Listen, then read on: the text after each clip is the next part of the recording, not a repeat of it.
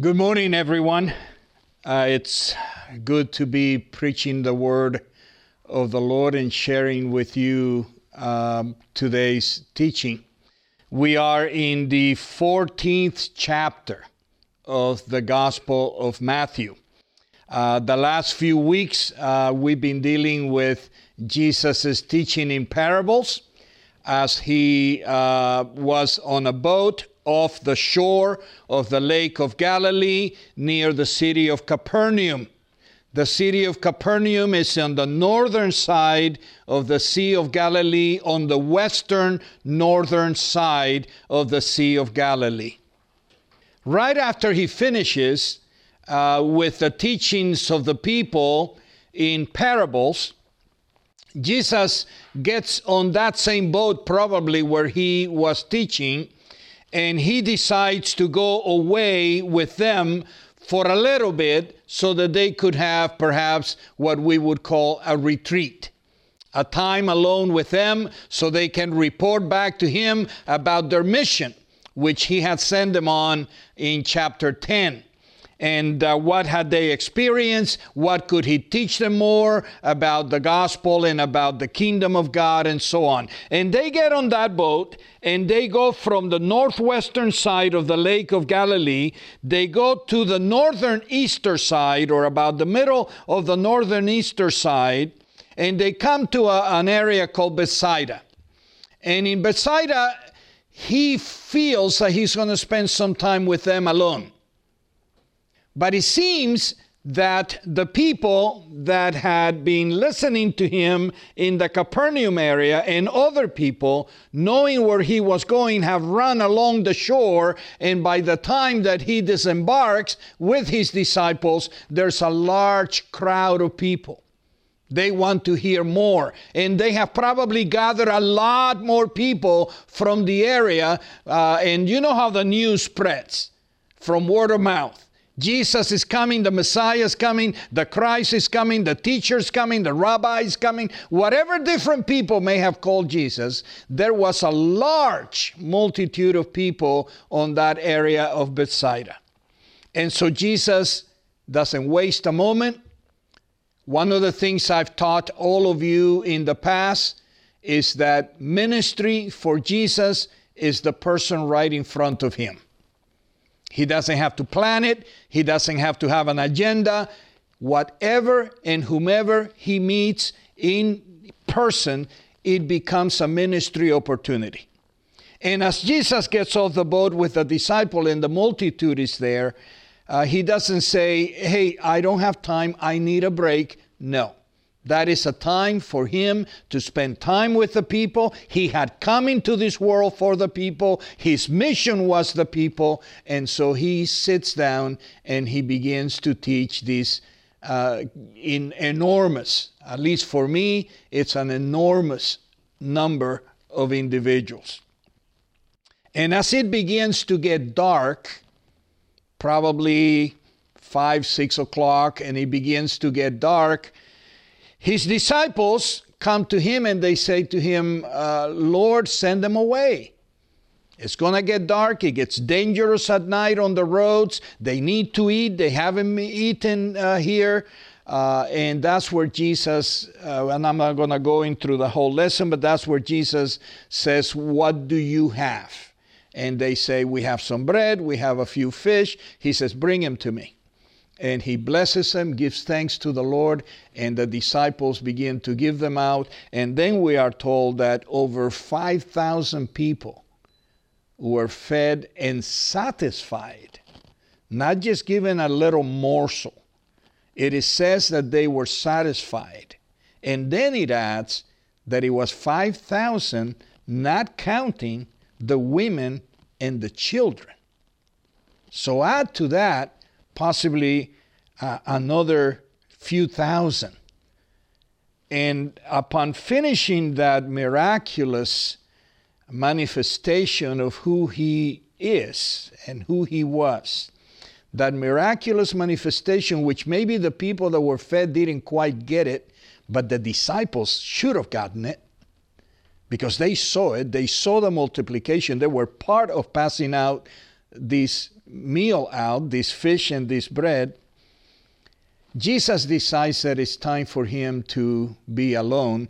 And he actually tells the disciples to get back on the boat in which they arrive at Bethsaida and to return to where they came from on the northwestern side of the Lake of Galilee.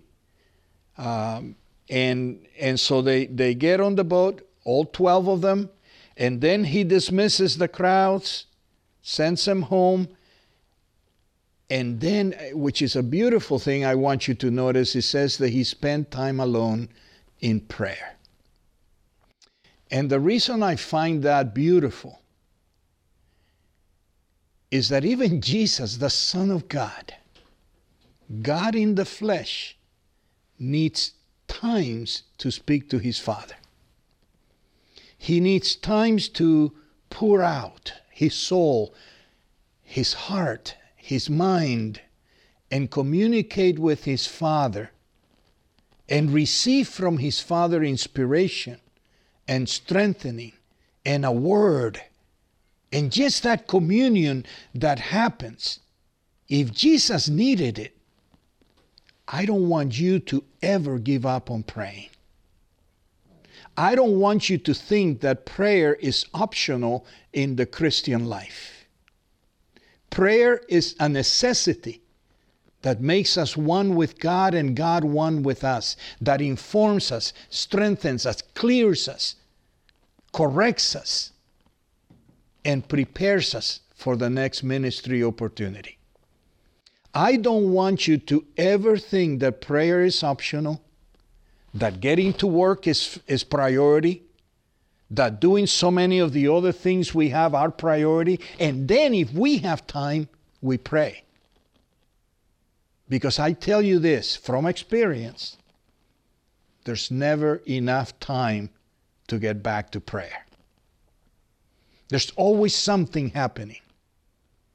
And if you think you're going to pray at night, I find at times that sometimes I'm so tired, I might just say a quick prayer and go to sleep. And I need my time with the Lord when I am fully awake to Him and He fully awake to me, and I am able to hear Him speak to me.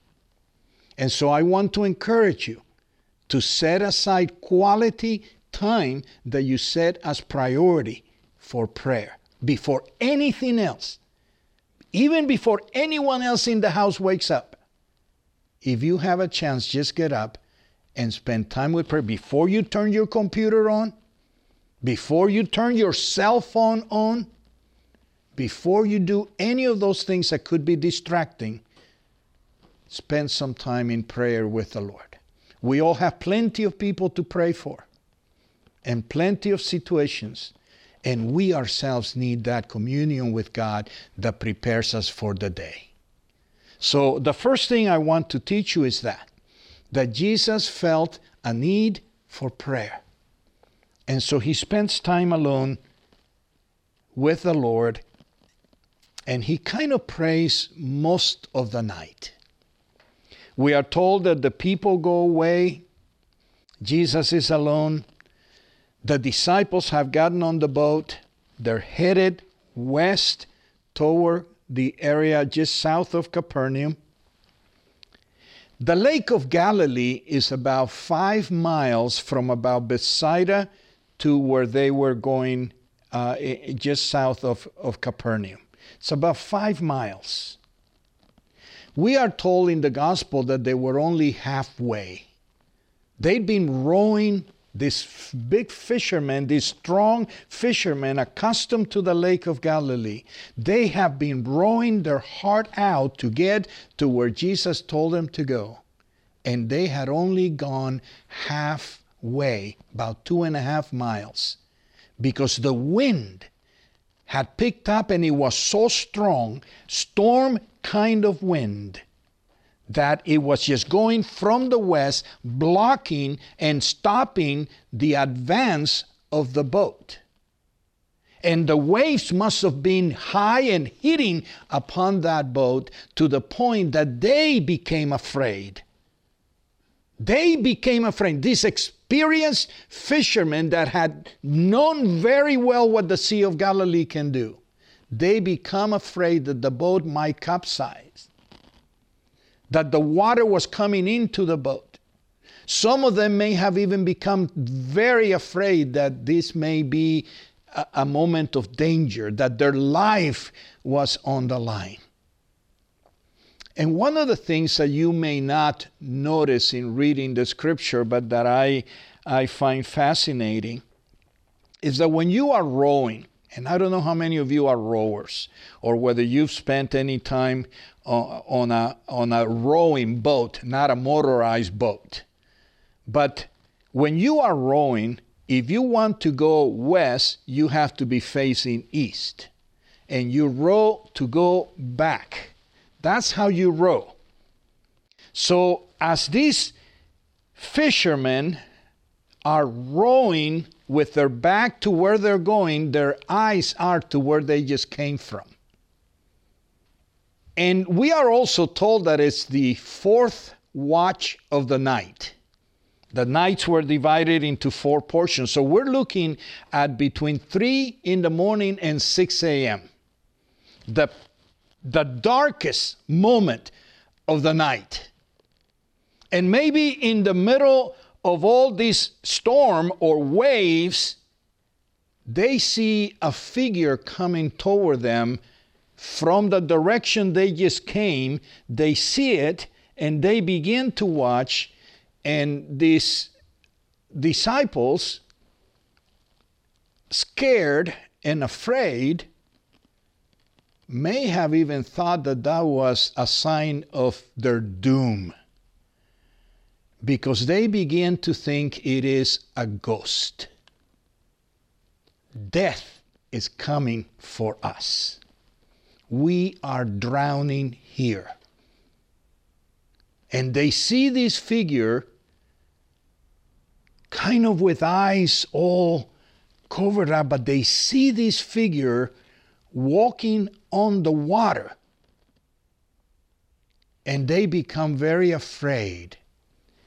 And Jesus, knowing their fear, says to them, Do not be afraid. It is me.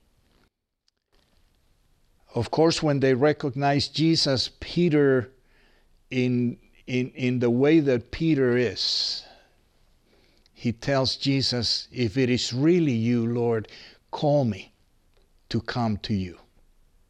And Jesus says, Come. Come. And Peter gets out of the boat and he begins to walk on the water also. But then his eyes are focused away from Jesus, and what he sees and feels is the wind and the storm and the waves, and, and he's getting wet, and, and the wind is blowing on, on his face, and, and he loses sight of Jesus. And the moment that his focus is the storm, he begins to sink and cries out, Lord, help me. And, it, and we're told that Jesus reaches out for him and grabs him and pulls him up, and they go on the boat. I have I have a couple of teachings I want to give you from this passage, which I, I think are very important. One of them is that if I want to leave you with a true teaching about this, this passage, I want you to understand that the passage, like the feeding of the 5,000, is all about Jesus. It's not about Peter. It's not about the rest of the disciples. And it definitely it's not about the storm.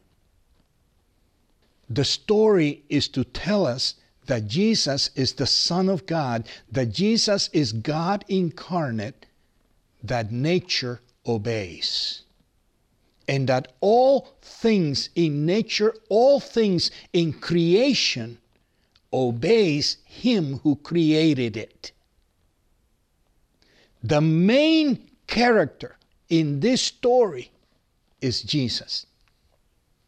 And the moment you take your eyes off of Jesus, all you're going to see is Peter's doubt and faith, faith and doubt and storm and waves and, and the other disciples.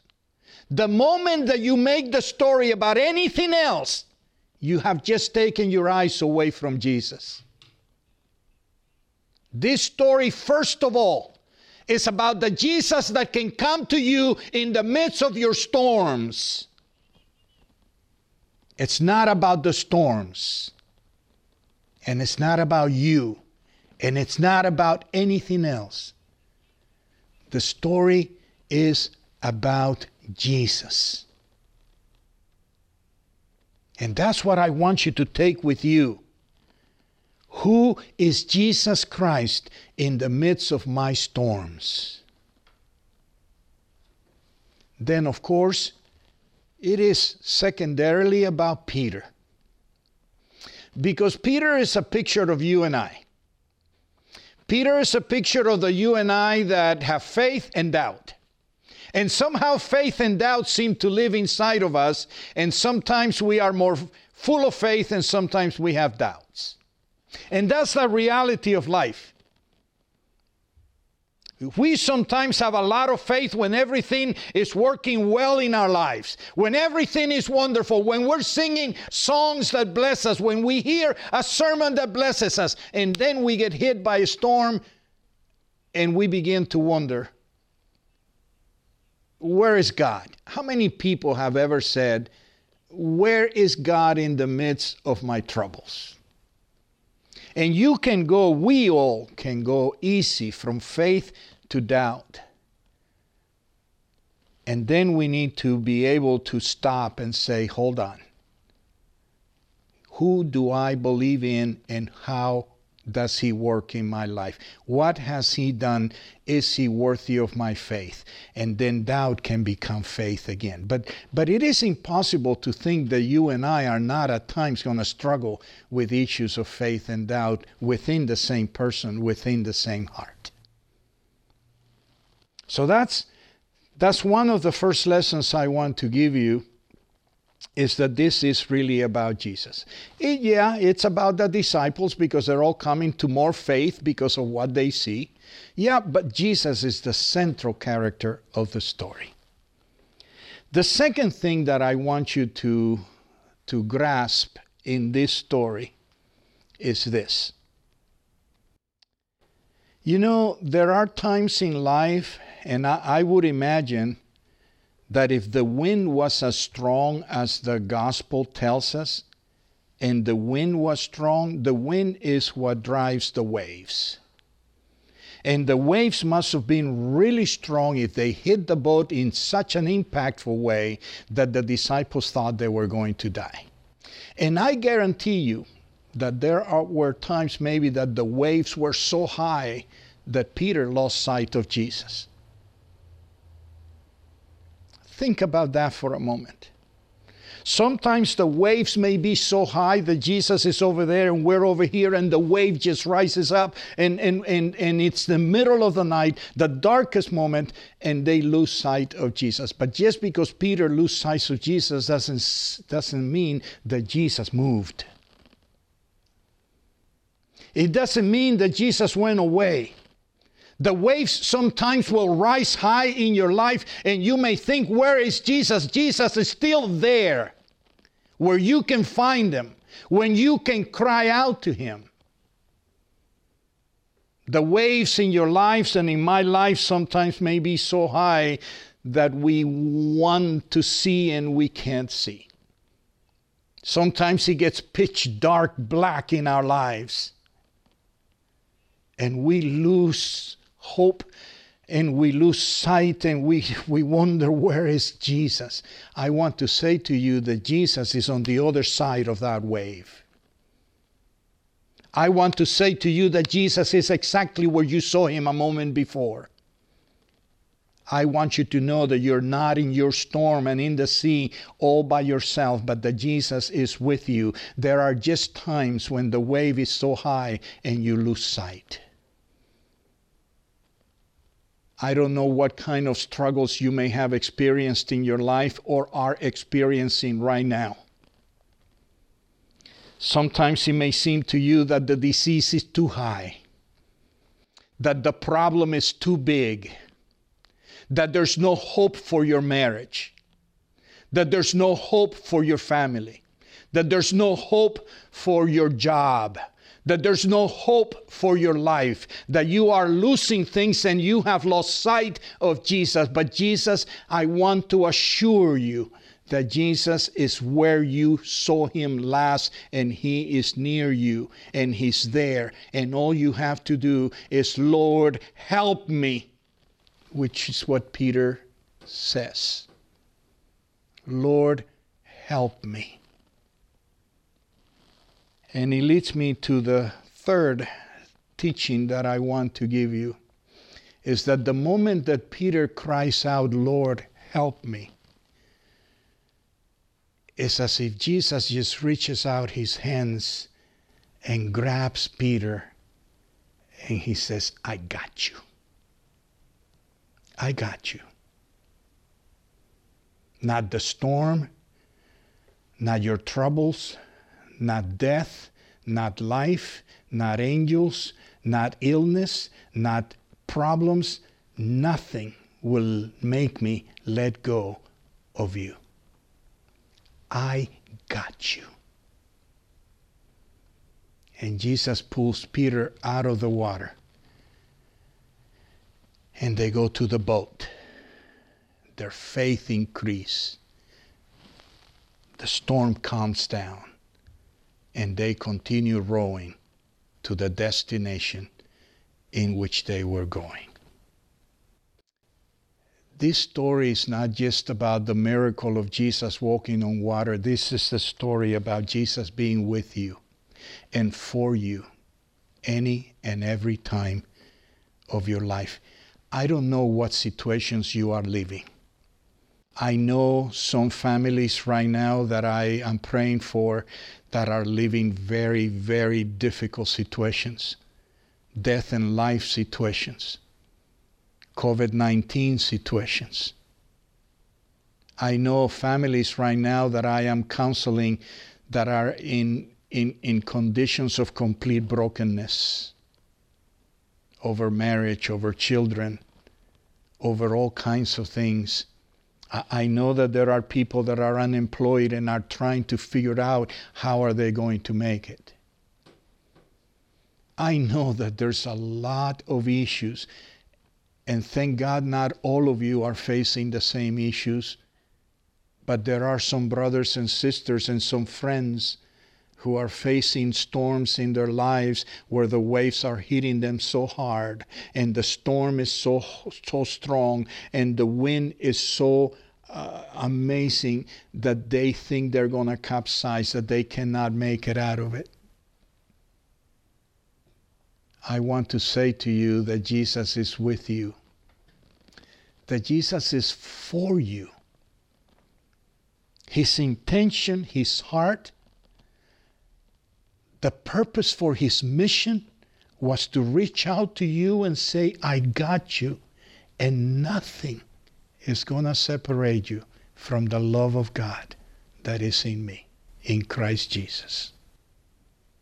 I got you. So as you go from faith to hope, hope to faith, as, as you wonder where Jesus is, I want you to have the confidence that Jesus is exactly where he needs to be in your life and that he's reaching out for you. Just cry out to him. Cry out to him and say, Help me, Lord. Help me. I'm sinking. Let him reach out for you. Let your brothers and sisters that have faith add to your faith or to your moment of doubt. That's where the church is the church. Where one of us is in the doubt portion, the rest of us that have faith cover them and pray for them and supply what may be lacking. And when there's moments for tears, we will all cry together. And when there's moments for joy, we will all rejoice and praise God together. But I want you to understand that this story is Jesus calling you, Jesus showing you who He is. This is a story that tells you that Jesus is not away just because the storm seems to be too strong or the waves block your view from Jesus. This is a story of a God who loves you so immensely that He will not separate from us. No matter what we face, we will never be left alone to our storms. Sometimes you may feel the waters rising, the waters rising. And you think it's just going to rise beyond your ability. Those are moments when you cry out to the Lord. And you will experience the presence of God. So, take a look at this passage. Take a look at this passage, maybe read it one more time this week and just consider the three points that I have brought to your attention today. And just keep your eyes on Jesus. Keep your eyes on Jesus. He's your Lord and your God, my Lord and my God. And to him is all the praise and all the glory and all the honor until we are all home together with him. May the Lord bless you today and may the Lord be with you, and may we all be with you, whatever you're facing these days. Amen.